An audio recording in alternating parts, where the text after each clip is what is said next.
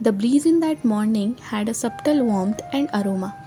Aditya felt the butterflies again like sweet kinds of spring cascades. Anokhi stood there in her beautiful grey sari. Her hair teased her smile again and teased Aditya as well. The cafe was filled up with subtle joy. Every face Aditya saw in that instant felt filled up with frescoes of happiness.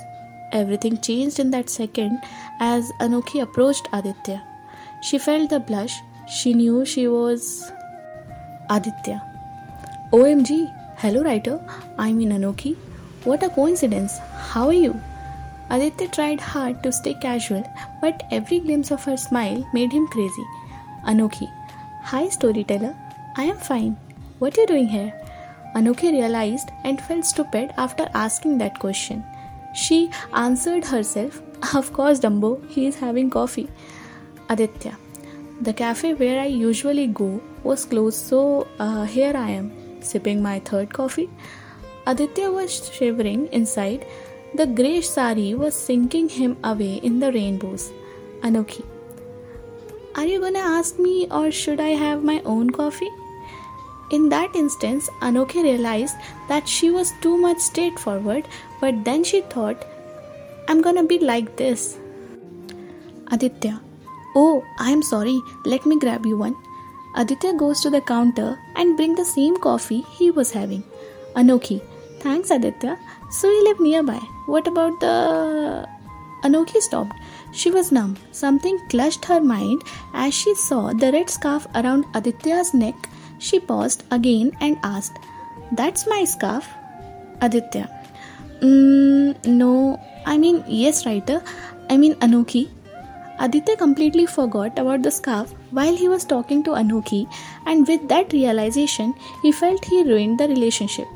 He made scenarios that Anokhi is gonna think about him as a creep or stalker.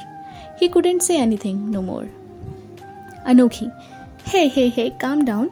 I'm impressed, Aditya. This scarf looks good on you. Anokhi understood the situation and calmed him down. She blushed again and again and couldn't stop smiling. Aditya, I'm so embarrassed. Actually, you forgot it on library table and since then me and the scarf are hanging around as good friends. Aditya still nervous but felt relieved as he saw Anokhi smiling and shine. Anokhi, you are one of a kind, my friend. I can call you my friend. Anokhi nervous, shy and curious. Aditya, of course Anokhi, it's our second coincidence. Maybe universe wants us to complete that book. Anokhi, oh, the book. I totally forgot. Anokhi acting surprised, although she knew in last few days it was all she thought about. Aditya, hey, hey writer, I mean Anokhi, you here? I guess your coffee had something else. Aditya trying to bring out his sense of humor and realized how bad he is at it. Anokhi, laughing uncontrollable, you are funny, Aditya. Okay, listen. What do you say? Shall we Anokhi couldn't complete her sentence as the phone rang again. This time, Aditya got the urgent call. It was from the office. He had to leave for an urgent meeting. He told Anokhi about leaving early and almost forgot that she was asking something. In a haste, he gathered all his stuff, took the bag, and almost left. When he looked back, Aditya. Hey, writer, I mean Anokhi, can I have your number at least? I'll ping you to meet someplace and this time intentionally. Aditya trembled as these words came out. He shivered top to toe and stood numb. Anokhi. Yeah, sure. I also wish our next meeting to be intentional, not coincidence. Aditya swimming in breeze of tickles with the butterflies. Aditya got freaked out and started looking around for pen. He was so nervous that he forgot about his own self. Anokhi saw and smiled with a little sigh and said, Anokhi, give me that scarf.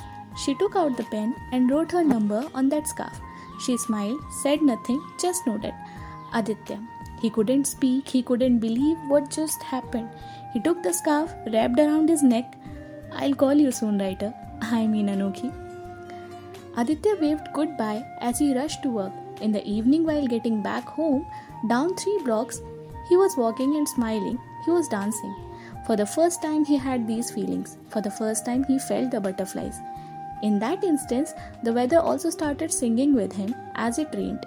He cared less and enjoyed every drop of rain that rushed through his mind. He went inside his apartment, took out his cell, kept the scarf on the table to dial the number when he realized about the blunder. The scarf was wet and the last two number got drenched. He felt numb, he couldn't move and cursed himself for not saving her number earlier. He started trying with different possibilities, but Anokhi, on the other hand, was waiting for the call. She knew he will call. She kept the phone by her side all night. Days later, no call. A week later, no call. She thought she did something wrong. She thought she was too straightforward. She thought she should have taken his number. Aditya and Anokhi sat by the window looking at the sky, asking the universe for one more coincidence. Stay tuned for the part third.